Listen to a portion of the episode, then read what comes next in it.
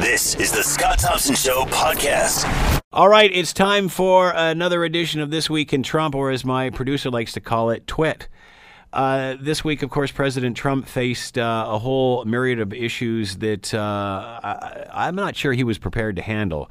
Uh, gun violence in, in, of course, Las Vegas and the tragedy there, and also uh, hurricane uh, damage in Puerto Rico, visiting there and offering his support, I guess. And of course, the latest hackers uh, backed by Russian, uh, the Russian government have uh, stolen secrets from uh, the National Security Agency. Uh, Associated Press reporting Russian government-backed hackers stole highly classified U.S. cyber secrets in 2015 from the National Security Agency after a contractor put information on his home computer.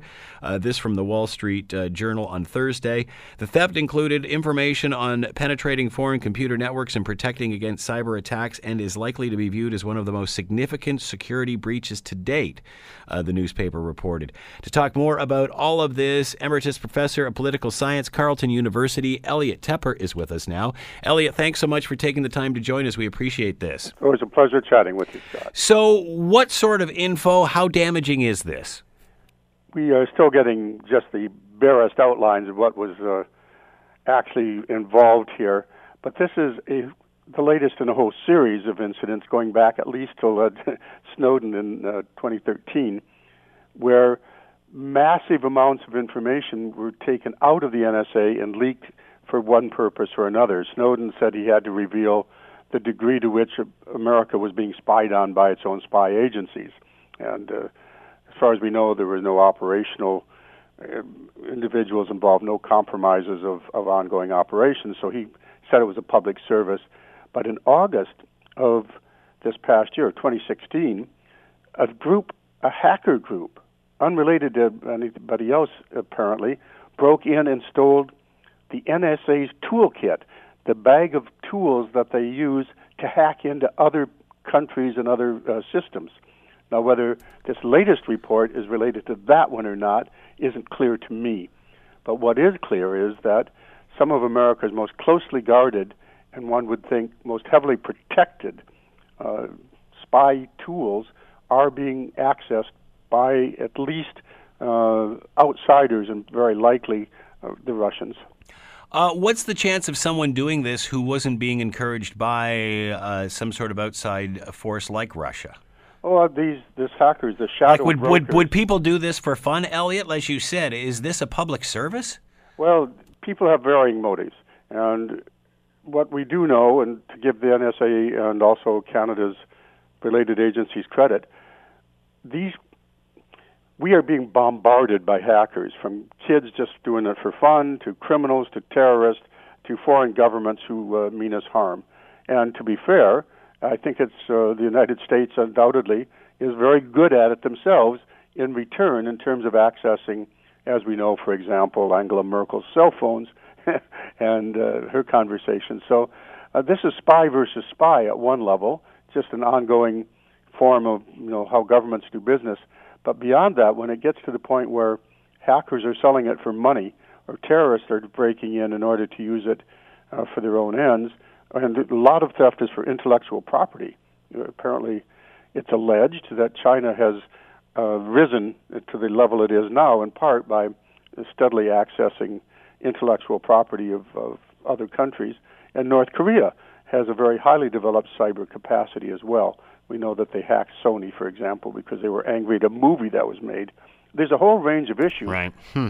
But uh, the bottom line is our security is is always under question, and we'd better be vigilant. And as a public, we're way more aware of this than we ever were. As you said, it goes on all the time, but it seems now it's in the public domain that this is happening. Do you think America fully grasps the hold that Russia has on manipulating its society? Well, let's narrow it down to Russia because that's certainly a prime concern. We know that uh, multiple investigations are going on now into how they interfered and for what purpose and to what degree and depth in the last American election. And we find most recently that they were also accessing at the state level electoral commissions, and there's always concern about you know those machines that count the votes.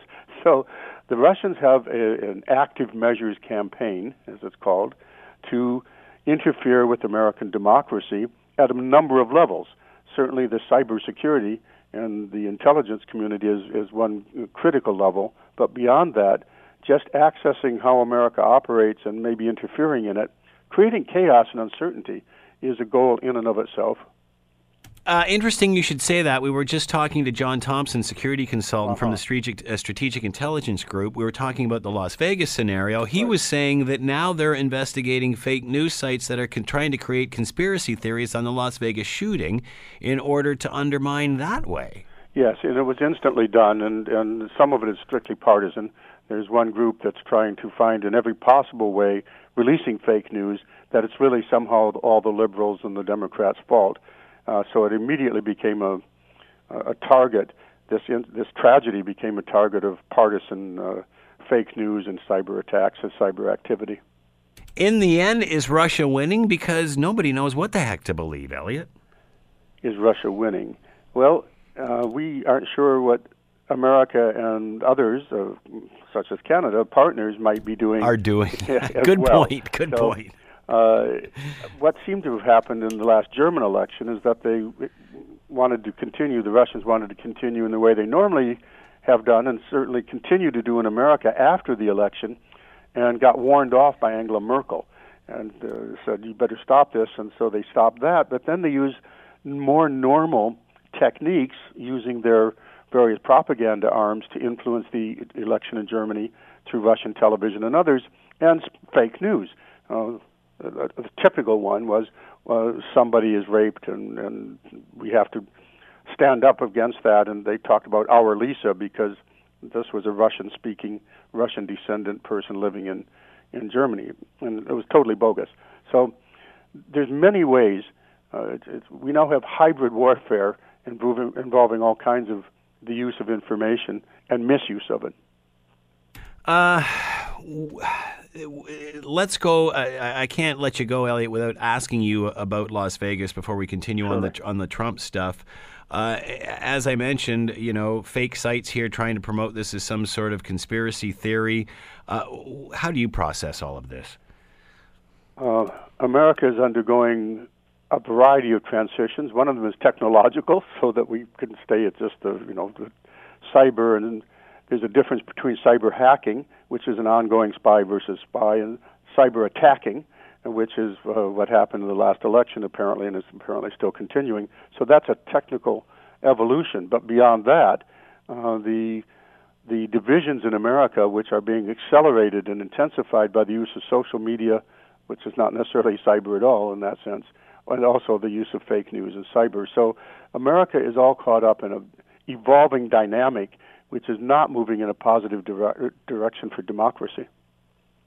Uh, let's listen to what uh, Donald Trump had to say in regard to the Las Vegas shooter. Okay. Yeah, we're looking. I can tell you it's a uh, very sick man. He was a very demented person. Uh, we haven't seen that yet, but you will know very soon if we find something. We're looking very, very hard. Uh, and then uh, inviting people to the White House. The only message I can say is that we're with you 100% we are, uh, in fact, I invited a lot of them over to the White House. I said, if you ever heard Washington, come on over to the Oval Office. And they're all saying, we want to do it. How do we do it? And believe me, I'll be there for them. But uh, the message that I have is we have a great country, and we are there for you. Elliot, how is he handling these situations? I mean, I- am not sure he was fully aware of, of, the scope of this job and what it all entailed, including comforting a country during a time of tragedy. Uh, how is he handling this? what's interesting is uh, some comparisons between what happened just before, say, Puerto Rico and the earlier hurricanes, and he got high marks for showing up and showing empathy and reading things off his teleprompter rather effectively.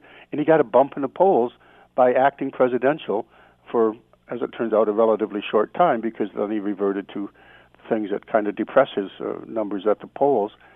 Puerto Rico should be mentioned because Puerto Rico uh, is an American territory. Those are American citizens.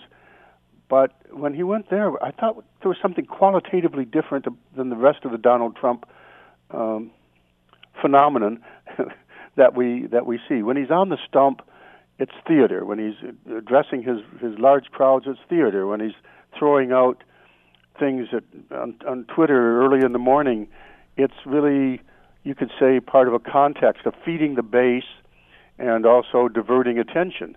So it's all intentional. But when he got to Puerto Rico, there was something about it, Scott, that seemed like that was just him. And what we saw was not very flattering. It was very callous and callow and Elliot, uncaring. he's he's throwing out paper towels and- like they're T-shirts at a Super Bowl party. Yes, or you know, like exactly at a sporting event, and his off-the-cuff comments. Now, that's not too likely to hurt him at the polls because it is Puerto Rico, not Texas.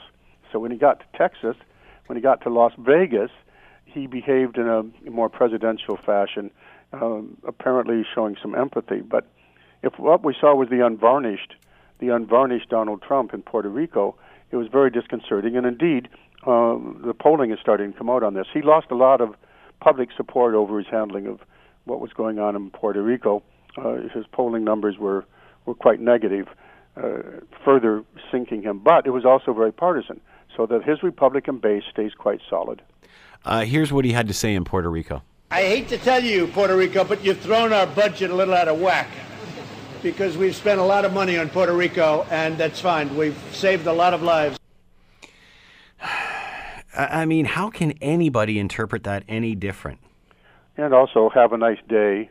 you and- Yeah, when he was Yeah. yeah, exactly when he's meeting people that had been displaced, he's again. Well, it's also- it's like he's greeting them at some sort of welcoming Yes, party. and also beyond that, the whole idea that you know you didn't really have a tragedy. Now it wasn't Katrina because so many people were killed Yeah. in Katrina, but you've hardly had any deaths at all. I mean, this is unseemly behavior by any leader, certainly by the president of the United States, and again, Puerto Rico is is an American uh, territory. So we're citizens. They can't vote, but they're citizens. So uh, I, he'll come out of this probably ultimately about the way that he entered into it. That is, the people who supported him before will probably keep supporting him, and, and vice versa. Those who saw in him a person unfit for the job will say, "Look, it's all been proven."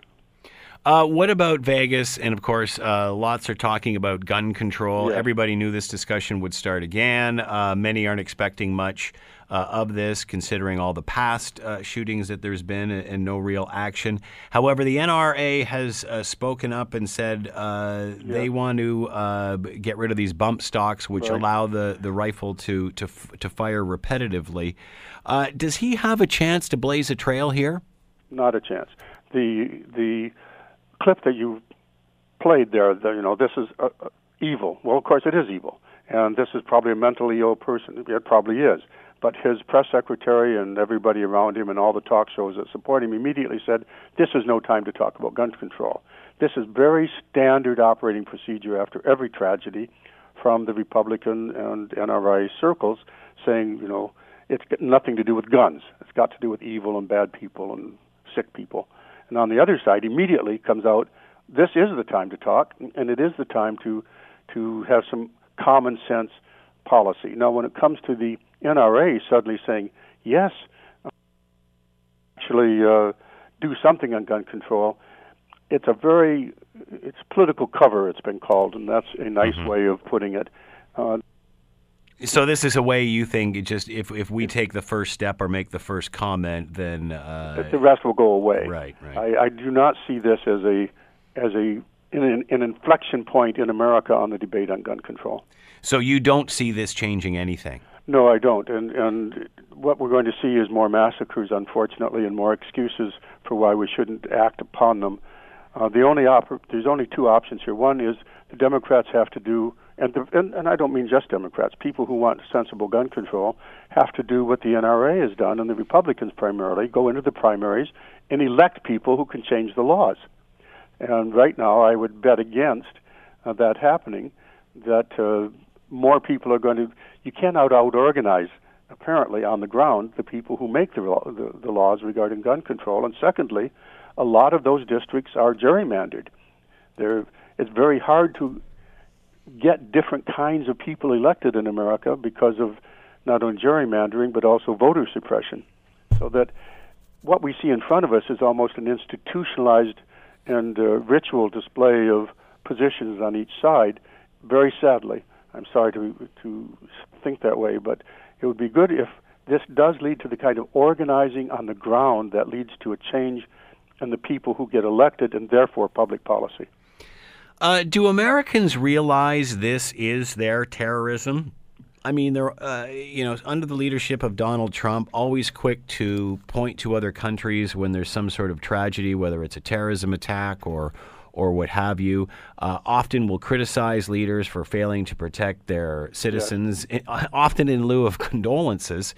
Um, is anybody looking in the mirror here and, and, and realizing that gun crime is equivalent is America's terrorism, except it's self inflicted? Does it get that more people die at the hands of a gun than do it to terrorist attacks? That it By is far. more that it is more of a threat than terrorism is? The um, really gun deaths in America is a very complicated subject, and, and it's been studied and studied and studied. So that suicide is another, and then there's this. Yeah, two, suicide makes up for two thirds, from what I Yes, understand. and you know, suicides are another, and gang violence is another. So there's, but ultimately, the more guns and the more availability of guns with higher capacity for for for Yeah, like this isn't this isn't you know. happening. This isn't happening in any other country, Elliot. I mean, they might be blowing people up in restaurants and, and buses and stuff, but this sort of thing, which is happening on a much greater scale, is not happening in any other country. Well, then you come back to the politics of it. If you don't want it, then you have to out-organize the people who will like the status quo, even though they may say right now that's too bad. So it ultimately comes down to who can get elected and who can make the laws. It's amazing somebody on the opposition doesn't package it that way, though. Yes, the Democrats have been given enormous amounts of ammunition. If the, I'm, that's the wrong word in this context, isn't it? Uh, I understand. argumentation to carry into the next election. If if they have if they can get their act together, the Republicans can be charged, fairly or unfairly, but uh, in terms of a position you can put forward into the polity. Look, uh, this group in power right now, and it isn't Donald Trump; it's the Republican Party and Donald Trump, are poisoning your water. They're poisoning your air. They're they are uh, weakening your defenses against Wall Street uh, disasters like the one we had before. It's going to come back. And uh, given a choice between massacres and gun control, they'll choose massacres every time. That's an argument one could put together. Whether that will happen uh, and whether people think that would be an effective way to deal with the, the current political structure uh, remains to be seen. But right now, uh, both the Republicans and the NRA are much better organized and much better at seeking and achieving power.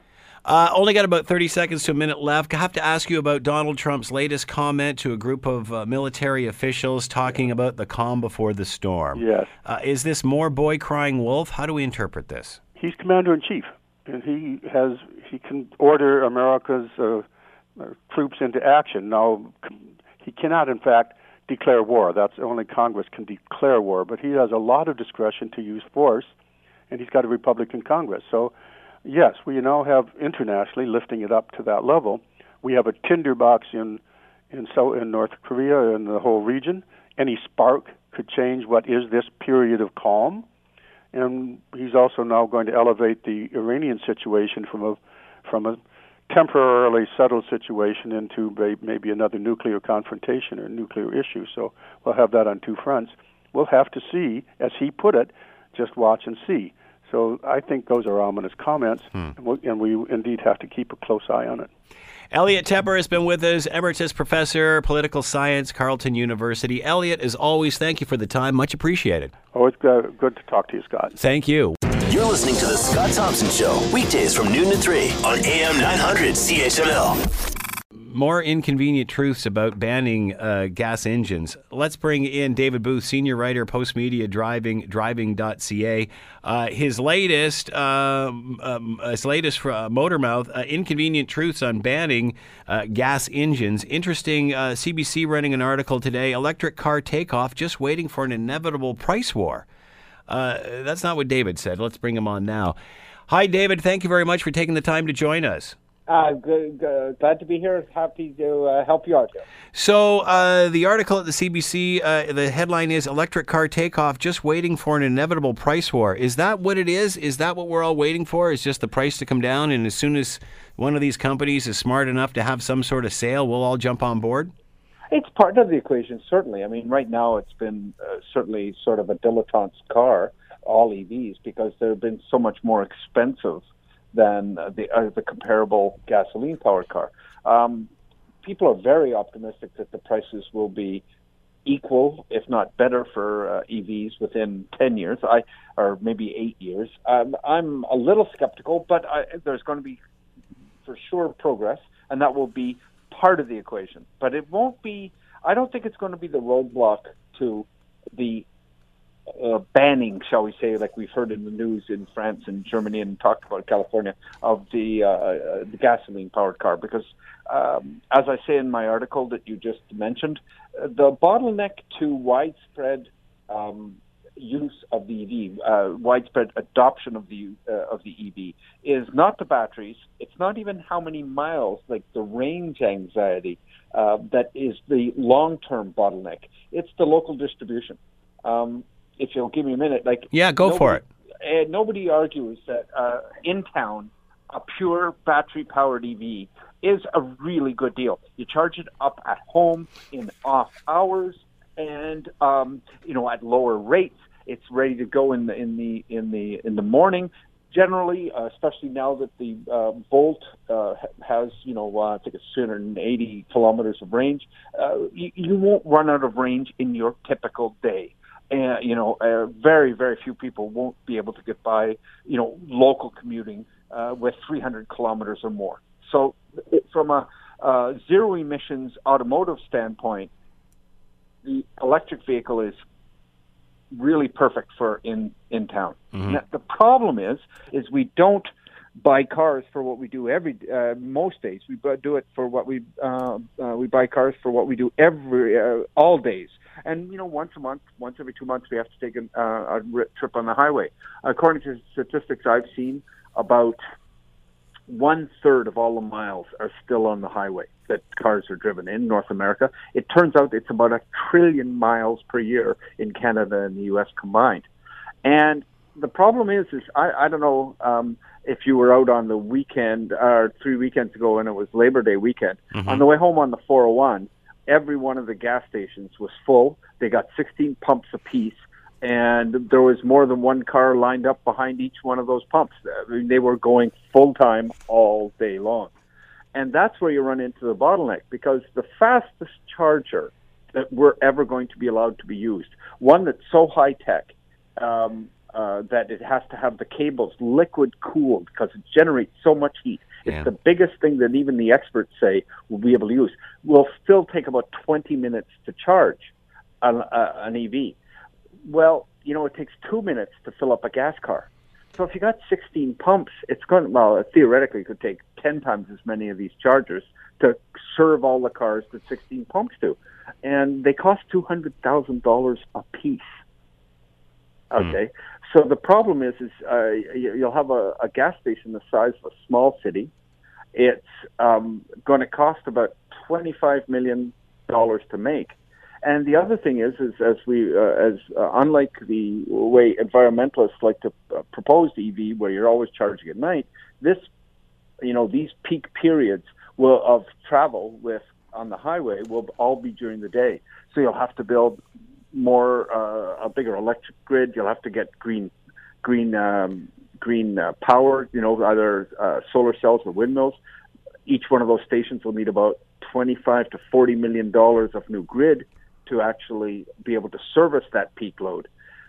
It's pretty much impractical. Uh, I, I, the numbers were so big that I couldn't believe how much money it would cost to replace those gas stations and how inconvenient they would be.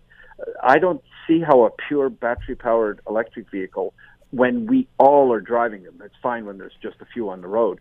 But when there's, you know, uh, 25 million of them on the road, which is the registrations in Canada right now, they're going to be impossible to service on the highway. Virtually impossible.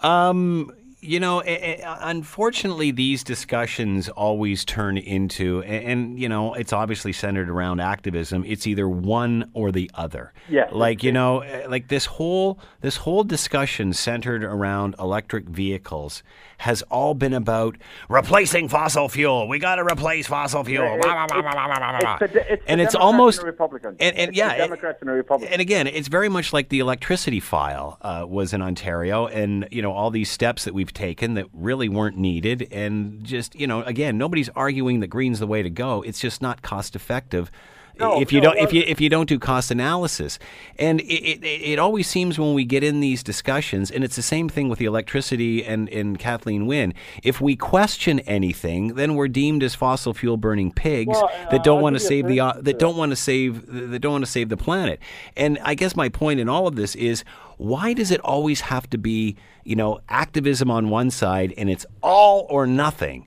Uh, because at the end of the day what you're describing to me is realistically this is a great partial solution. It works great in the downtown cores. It gr- works great when you're traveling less than 100k a day. It's a perfect option for that. But it will certainly by no means solve all of our transportation problems. So maybe if we address this discussion instead of saying it's all about electric cars and getting gas off the road and said, "Hey, here's another option which we can use which will help work towards the final goal." Maybe there'd be a lot more people on board as opposed to joining the militant discussion about going green at all cost.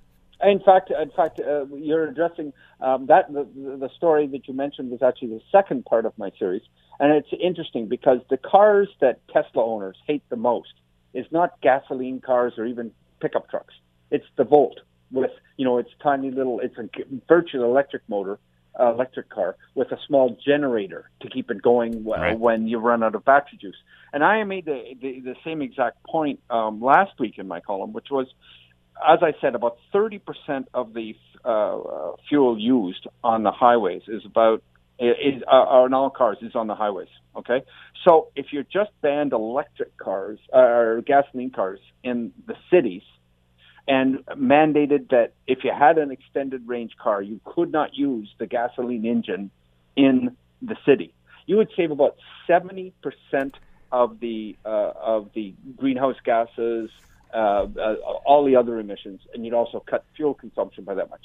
And then when you get into the onto the highways, the uh, that gasoline range extender kicks in, and you still have the infrastructure from gasoline uh, on the highway, costing you not one red penny. So you could reduce greenhouse gas emissions by 70 to 75 percent without costing yourself a, a cent or having to build this huge infrastructure that they're talking about. And yet, more than anything, when I talk with the people that uh, like EVs, they hate that solution more than just gasoline cars. It, it's almost like um, you know you're talking about the radical extremes. It's almost like an evangelical uh, about religious matters. Yeah. It's almost like the Republican versus the Democrat Yeah. in the states, and they really don't want to take a practical solution. And in fact, there's some of them that would actually say, like, if we cut back the pollution out of tailpipes from the cars by 75%, that's not enough. We have to go for 100%. We have to be pure. We have to be virgins. We, you know, the whole. Well, the you know, even the language of the CBC article, it says Volvo has already announced it's phasing out the internal combustion engine No, as, as soon It's as not. 2019. That simply is not true. They're no, they're they're confusing electrification with elec- electric. with And electric problem- cars, and that like the explain problem explain what Volvo is doing. Well, Volvo uh, Volvo is electrifying its cars, so uh, it's hard to uh, say exactly what percentage, but you, you can pretty much be assured that as of 2019 and 2020, when all this will kick in, maybe one or two percent of the cars will be purely battery-powered electric vehicles. As opposed Okay? to driven by a gasoline engine, which is driving an alternator and powering the electronics of the car. So there'll be about 98% will be some kind of hybrids. But uh, Volvo hybrids are actually very good, but they're also very expensive. They're at least a 10,000 or $12,000 uptick. So maybe there's another 5% of those, but I don't even think that much. Most of them will be, be these um, uh, mild hybrids, which just puts a bigger alternator and a bigger battery to give you just a slight bit of push. It gets to tell you the truth, where they've come to, from is from Europe, where they're going away from diesel because of Dieselgate and Right. Volkswagen, and these mild hybrids get about the same uh, fuel economy as um, as as a diesel. So, uh, but they're still essentially gasoline powered. Like ninety on a mild hybrid, um, and even the ones Volvo is going to make, 95% of the propulsion or 90% of the propulsion is coming from pistons and gasoline. And that will still be well over 90% of Volvo's cars. Going forward past 2020. So the uh, and and and this is the uh, the worst part of uh, the envir- environmental um, segment. That is, they push these um, unrealistic um, solutions then make erroneous statements and misleading statements to say that you know Volvo is going all. all and that does nothing to help the discussion. I find either, no, and, and, David. And it's like you know, like why do we have to fight about you know, like you said, totally eliminating it, doing this, that, and the other? It, it's like you know, th- there's uh, it's a big step from from from electric to gas, and there's a lot of space in between where we and, and you know to develop this and, and develop it the right way. And again, you know, I look back at the electricity system and talking to Premier Wynne about this, and she's saying, well, now all the other provinces have to catch up with us. And it's like, what a pile of bunk. All the provinces are sitting back now and looking at how Kathleen Wynne implemented her electricity system and saying, that's the way we don't want to do it because, you know, you're going to get booted. So, yeah. you know, it's like there's this rush to, and again, you know, I'm, I'm all for green, and I think most Canadians are. But it seems that there's, we've let an activism take over common sense. And things like, you know, uh, what Volvo is saying, instead of taking what they're saying for face value and having the discussion, it's like, it's like it's all anti gas, anti gas, anti gas. And again, not that I'm a fossil fuel burning flag waver here, but it's like, it's just not practical. Well, I, I would tell you that the EV movement, and maybe possibly the larger environmental movement, is becoming more of a religion than a science. There's plenty of science to back it up, climate change and everything else like that. Though, as we found out recently, there was uh, that it's not as bad as as the predictions were made five years ago. It's still something we need to address. Absolutely, but, absolutely, but, and no one's disagreeing with that, David. No, but the problem is, is that when I get counter arguments to what I write, some of them are logical, not that many, but some of them are logical, well thought out. But mostly, it's just a, a, a it's activism, an answer by rote. They don't want to hear any number, any um, factual numbers. They don't want to even begin to think practically. Like so, for instance, most of the answers to this, to, to, to, to or comments to this latest article is basically people will have to change. We're going to learn to change. We're going to be inconvenienced, and they'll just have to put up with it. And of course, in the history of mankind, there's never been one product, forget cars, anything in the world, where a product replaces another pro- an older product yeah. and is less convenient than the co- product it replaces. Hasn't happened in in, uh, in in in in the history of mankind. I mean, you know, fast food restaurants weren't convenient enough for we had to invent the the the, um, the drive-through. So I mean, uh, uh if an electric car doesn't prove to be every bit in every way as convenient as a gas car, it's not going to be well received by the public. And the only way they can possibly um, uh, get the get uh, overtake gasoline powered cars is if they actually force it down the public's throat. And I don't think they're going to be able to do that. Uh, we could have been. We could say that we've been phasing out internal combustion engines since we in, brought up the first, since whoever introduced the first electric car in modern times, couldn't we? We well, we could. I mean, but you got to remember the. Uh, you'll have to define modern times because you know back at yeah, the first the cars were electric. Century, yeah, last uh, yeah. turn of the last century, um, there was no indication or no, you wouldn't have bet that gasoline was going to outpower electric in the long run. I mean, uh, gasoline, steam, and electric were all vying for the number one um, mm-hmm. position uh, in terms of the hearts and minds of you know the people in the 90, early 1900s. And the reason gasoline won wasn't because it was cheaper. It wasn't because it was more reliable. It was because it was more convenient. Hmm. Interesting. And, and you know, uh, how many times are we having this discussion in regards to the transportation of goods and services as well as, you know, private oh. vehicles and such? Uh, I, I, I, you know, I mean, they dream about a long range uh, truck. I mean, trucks, you know, when they do a husband and wife team, they drive hours and hours and hours. And I mean, I, I saw a calculation the other day. I haven't bothered to review it, but basically, the batteries that would be required by a truck at current um, levels would weigh as much as a current truck does. Just the batteries in the truck would weigh as much mm. as the current truck does. It's not viable. It's just not. And then I hear people saying they're going to make electric planes. Uh, you know, uh, good God, you got to circle around the uh, uh, around the um, around the airport, and you've got your having range anxiety. It's the silliest notion I've ever heard. Of. Again, you know, it makes it sound like we're peeing over technology and electric cars, and that's not the case at all. But boy, it, it's got to be cost effective, and it's got to be there's got to be a realistic time frame here. Yeah, and and plug-in hybrids, like look, Like everybody's I- been I- waiting for this great invention for, for years. It still hasn't happened, and, and at the end of the day, people you know people pay with their pocketbooks. Yes, well, I, as I say, I, I do have, you know, I, I have to profess a, a preference personally. I love the internal combustion engine, but I, I'm not foolish. It's not going to survive all by itself Yep. uh, in my lifetime. But a plug-in hybrid that reduces 75% of the um, emissions and doesn't cost me an extra dime in infrastructure and poses no inconvenience of huge lineups in service stations along the highway um, is a much better solution. I, as I said, I, I'm an engineer. I think about this from a purely engineering, no romance uh, point of view. An electric car is a wonderful solution, maybe the very best. It is, in fact, the best solution for emissions-free inner city driving. On the other hand, it is the very worst engineering solution for an intra-city commute. It, there's just nothing worse. I mean, I'd rather have steam, to be honest with you. I'd rather burn wood. I could probably put more wood in, into the trunk uh, faster than I can. The old it up with Stanley, the old Stanley steamer. Uh, David David Booth's been with us, senior writer, Postmedia Driving, driving.ca, and of course his uh, latest article, Motor Mouth: More Convenient Truths on Banning Gasoline Engines. David, as always, thanks for the time, much appreciated. You're quite welcome. Have a good day. You too. You're listening to The Scott Thompson Show, weekdays from noon to 3 on AM 900 CHML. Yesterday, it was announced that uh, pretty much uh, the demise of the Energy East uh, pipeline. Uh, TransCanada made the decision to cancel the Energy East pipeline project, uh, exposed deep divisions across the political landscape on Thursday, right across the country.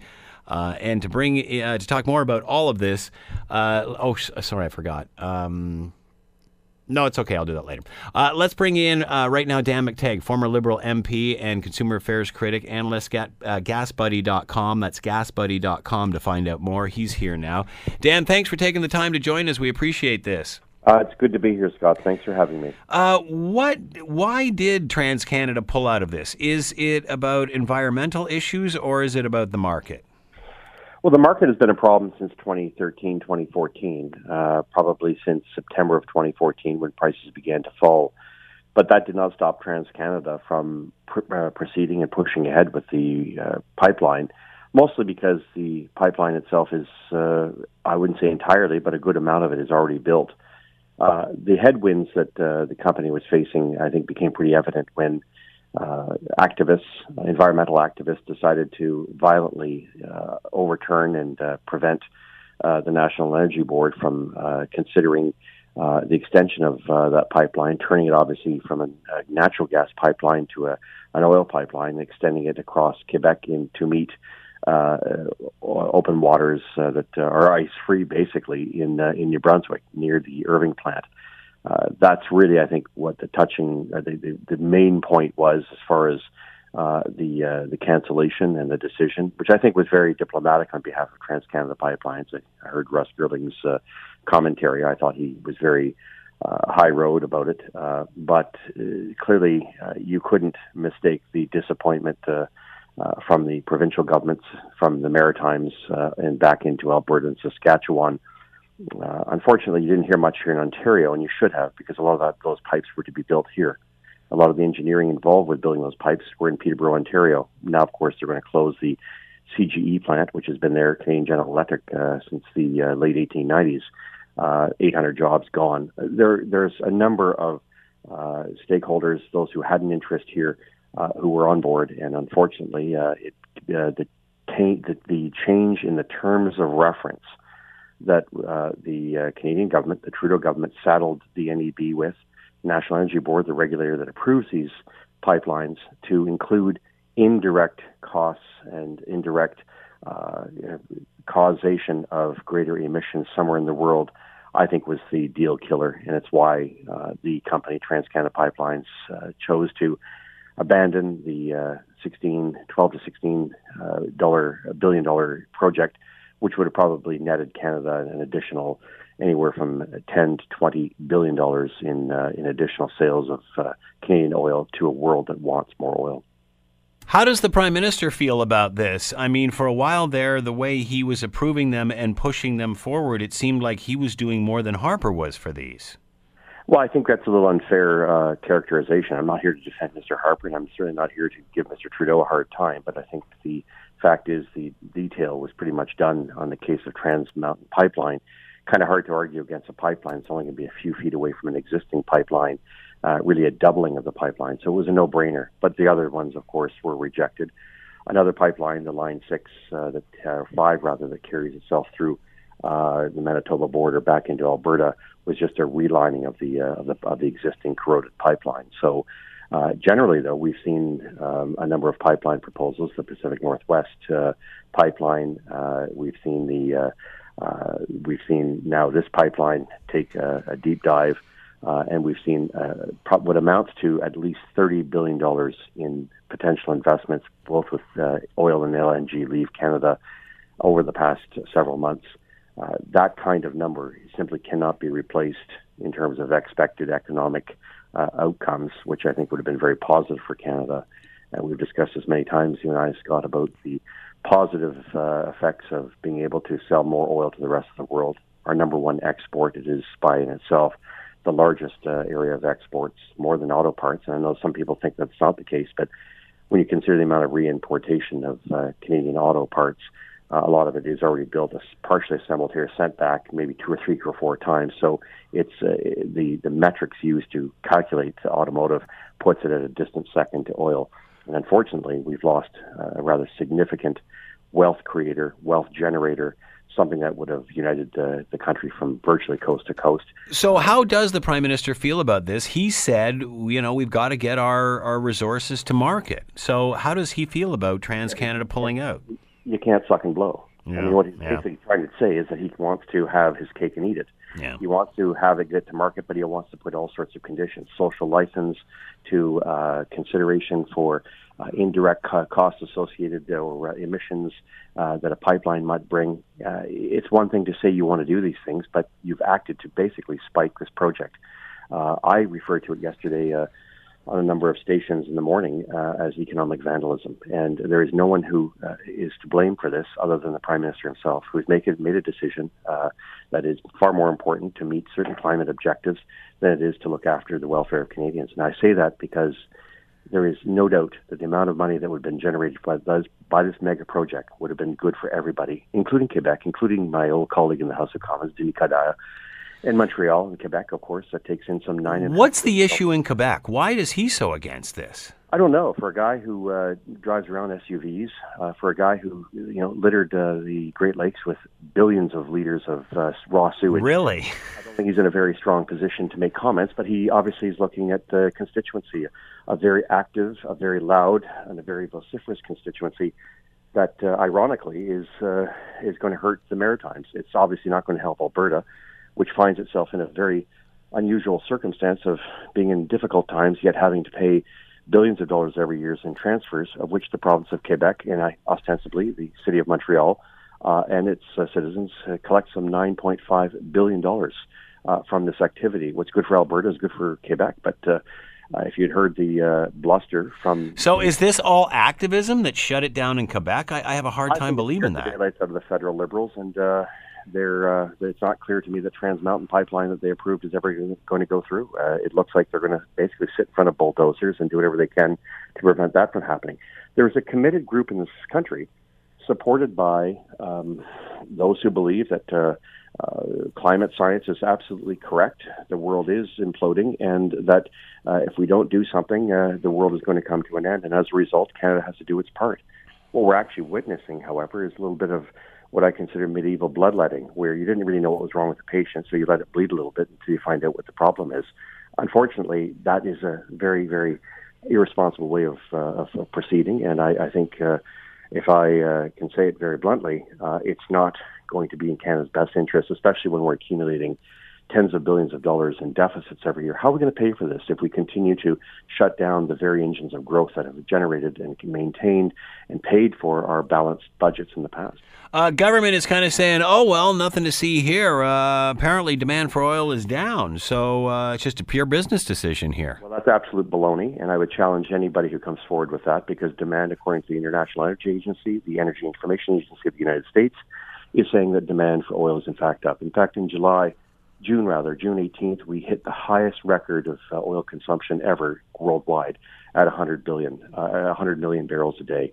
We've never seen that happen, and uh, it's likely though that uh, we will continue to see demand increase. I mean, we look at gasoline as being the only reason to make oil. Think of everything in your life uh, that we use that has some component within it, any chemical, any composition of a of chemistry, the things that have improved our lives has a lot to do with their basis on oil, and we tend to disregard that. We're we're really good at basically dumping on ourselves, and at a time when the world wants more Canadian oil, this government has spiked the National Energy Board review and basically uh, told the company, if you want to do this, it's going to be tough to get approval. You might get it in five or ten years, or you may never get it at all. Who would want to work in that kind of an environment? So, companies like TransCanada may have the TransCanada name, are free to go elsewhere, United States, wherever else uh, you know, make investments, get their product to market. And unfortunately, Canadians will be drawers of waters, drawers of water and hewers of wood because their governments and a, and a small minority, vocal minority in this country, seem to have it kept hostage. How does Trudeau feel about Coderre's interference in all of this? Well, I know both of them personally, uh, sat with them. I think Coderre and, and, and, Trudeau basically had very different uh, opinions on each other, uh, and it's one of the reasons Coderre moved off to uh, to Montreal. It's perhaps why I'm not in the caucus either, for a good reason. I'd be tearing my hair out if I was a Liberal member today. I don't know how I could rectify uh, shutting down industries while at the same time uh, feeling good and uh, you know espousing things that I think would uh, damage the ability for people to put bread on their table. But isn't Coderre doing the same thing? Well, I, I think I don't know where Coderre is. I mean, I think Coderre is basically, uh, you know, uh, like he was acting like an activist on the news last night. He was doing headstands. Yeah, I know. Uh, stuck his finger in the wind and realized that the, the, the squeaky wheel gets the oil, and that's the point. In in where I come from, the squeaky oil, wheel doesn't get oiled; it gets replaced. And I think both Mr. Coderre and Mr. Trudeau are going to have to look at each other and figure out if you're so willing uh, to do damage to parts of the country that you uh, claim to represent, and certainly in the case of the Prime Minister, then how is it possible that uh, you uh, you can account for having done what is a you know a very significant hit on an important uh, segment in our economy, the energy industry. And you know, and Denis Coderre made it known that it was you know it, it, it's the propaganda, it's the fact that they mobilize people that they got this message across. And what does this do for East-West relations? Because once again, the the West is sitting there going, "What the heck's going on with Quebec?" Well, maybe the test is you have to go into rooms and turn over chairs and and uh, and, and threaten violence which is exactly what happened to cause that first hearing to go awry. And then to stand behind it and say, well, that's just the way things are going to be. If that's what we've come to in this country, uh, that uh, unruliness, uh, the inability to respect the rule of law, respect others' opinions, then you can hardly blame a number of people in this country from being highly disenchanted with the uh, the take of this federal government, which uh, if it's trying to use NEB as a bomb to soothe the uh, uh, the passions of those who say keep it in the ground uh, and who would prefer to uh, have us, you know, live in a state of nature eating acorns, uh, and or frankly, uh, give us the kind of energy rates, uh, electric electric energy rates that we've seen in Ontario, then I think we have a serious problem on our hands. And I think there's uh, there's going to have to be uh, a balancing. The, the balance cannot be we we scream you you back off. It's going to have to be you've got your cake let us now proceed with getting our job done and to ensure that what Canada does well in, what sustains its standard of living, is in fact uh, is, is in fact uh, put forward. And I think what we're losing here, Scott, is sight of the fact that uh, this isn't just a you know a company saying we're packing up and leaving. I think media or others that have presented that way are frankly disingenuous. They know exactly what's happened here. The process was sabotaged, uh, and it was sabotaged to ensure that this company would not proceed with using an existing pipeline hmm. uh, extension at either end by a couple hundred miles uh, in order to uh, in order to see this through. Coderre's play on this, Mayor Coderre, in all due respect, didn't get enough money. I'm, I'm sorry, but you, you can't hold one country hostage yeah. saying I want more money. And people are going to figure that out. I mean, come on. Uh, how long can Trudeau continue to ride the fence on this or suck and blow, as you said? I mean, sooner or later he's going to have to make a leadership decision, is he not? Or is it too late for that? Decision, decision is basically to be muddled and to, uh, to on one hand, uh, you know, do your high fives at the Paris Climate, uh, you know, uh, treaty uh, um, meetings, and at the same time, uh, basically say, too bad, uh, find jobs elsewhere. Maybe we can find a few more in solar energy, making solar maybe wind uh, windmills. Oh, hang on a second here. We just laid off the the last number of large number of uh, Yeah. employees in Ingersoll who were who were uh, producing those. Look, Canada's going to have to make a quick decision here. If it wants to make that transition, it can't do so by throwing the baby out with the bathwater. You're not going to get rid of fossil fuels globally. You're not going to get rid of it here nationally. You still need these things to do everything that we do as a society, even making electric cars. Um, so everything requires a fossil fuel uh, form of input. And rather than denigrating this, I think we should be celebrating it because if we don't do it, I'm sure there's a lot of other countries, including the United States, that was cheering yesterday. Now they realize that the energy exports of oil, of natural gas, uh, of uh, gasoline is now going to increase. They'll have more exports going to Canada because we absolutely refuse to do what's right. Uh, we're the International Boy Scouts, and we're going to get creamed on this one. Well, this here, here's the other thing too. Is like you know everybody thinks that if they don't build pipelines, that everybody stops using this stuff. It's like uh, Lac-Mégantic. It's like does does any does everybody forget that this stuff just rolls through on trains if it's not in a Willing to stop pipeline? Rolling trains through Quebec. That's fine. Uh, we'll stop also rolling products from that are delivered by, by a train. I mean, uh, look, it, it doesn't make sense. This was all about optics. Unfortunately, the optics are going to kill the patient. And in this case, what we're looking at is a, a reality of a government whose spending appears to be nearing at or out of control, looking for all options and opportunities to save money here and there, uh, going after small business on another file. Uh, and letting this money walk away. And there, there's my next question to you, Dan. I mean, he's he's he's spending a lot of cake here. Uh, the prime minister prime minister spent a lot of cake since becoming elected. He's depending on this to pay the bill. So what now? Well, I don't know it now. I, I think he's got a problem, and it's a problem of his own making. Um, you know, uh, Churchill put it well: "There's no trap as lethal, lethal as the one that you make for yourself, uh, or as deadly." And In this case, I think what he's done is he's probably allied himself with folks that have no interest in his agenda either way. It will never be enough for radical environmentalists who believe that at the end of the day we should be basically not producing anything, and that uh, if there's one form of carbon emission, it's a bad thing in and of itself. You know, we all want a clean environment, but my goodness, we do a lot of good in this country, and we have been doing a lot of good. And the energy industry itself should not be hanging its head in shame or be shamed by the likes of those who are well funded to come in as paid activists to disrupt uh, our regulatory process. Worse, pervert our policies in this country, uh, or allow a prime minister to be given to this kind of uh, uh, this, this kind of tyranny uh, of, of, a, of a handful, and then change policies that are detrimental to the entire country. We're going to lose jobs in this country. We're going to lose revenue opportunities in this country if those things have not already happened. How are you going to pay? To maintain your national programs, how are you going to pay maintain your equalization? If no one wants Canadian oil, and Canadians are the worst ones to sell their oil, then someone else will do it, and we will continue to become impoverished. I feel bad for the people of the Maritimes today. Potential for thousands of jobs, permanent jobs, gone, squandered, and in three to four years, the other program that the government's uh, federal government's unveiling, the carbon tax, will mean an additional 13 cents a liter for gasoline by January 1st, 2022. Not only will they not have jobs, less economic activity, they're now going to have to pay a lot more, not just for gasoline, it's uh, 17 cents for diesel. So you can imagine those who say, well, I don't drive a gas vehicle, everything moves by diesel, including the economies of the world. Why didn't Quebec say, hey, we just need to sweeten the pot here? I mean, you know, BC does the same thing all the time. Why didn't he just come out and say what he wanted? Why didn't he just come out and say he wanted Not sure some. anything that a rough pipe. Look, this is a pipeline. This isn't about an industry. This is about moving oil in a little, you know, 14 inch, 18 inch uh, pipeline that, uh, you know, is not there to. I don't know how you would you could possibly, other than tolls, provide more than what you're giving. Quebec was already in line for some pretty significant construction of its uh, of its uh, steel mills to be able to build these pipelines. Ontario was going to benefit. Hamilton would have benefited from this. There have been years of uh, of review of uh, having to rebuild, uh, maintain uh, a pipeline that has worth. I mean, my goodness, the U.S. Gulf Coast right now, home to the largest refinery complexes in the world, wants heavy Canadian oil. Uh, we produce oil now as cheap as eight dollars a barrel. Uh, the latest news was Lesser Great uh, Slave Lake, where oil companies are piling up one on top of the other to try to find this oil that they found that they can extract for as little as eight dollars a barrel.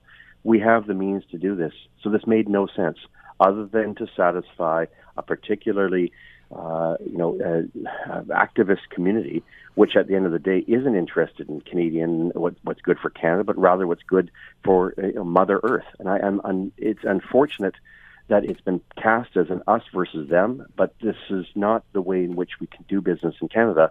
There ought to have been a balance. That balance was clearly lost, and it was done so directly by the Prime Minister's interference in changing the terms of reference of the National Energy Board, not just its membership, to include that any pipeline of this nature doesn't just have to get a social license. In other words, every Tom, Dick, and Harry has to say yes, even though they're not getting even even some of them who say we're only in it for the money.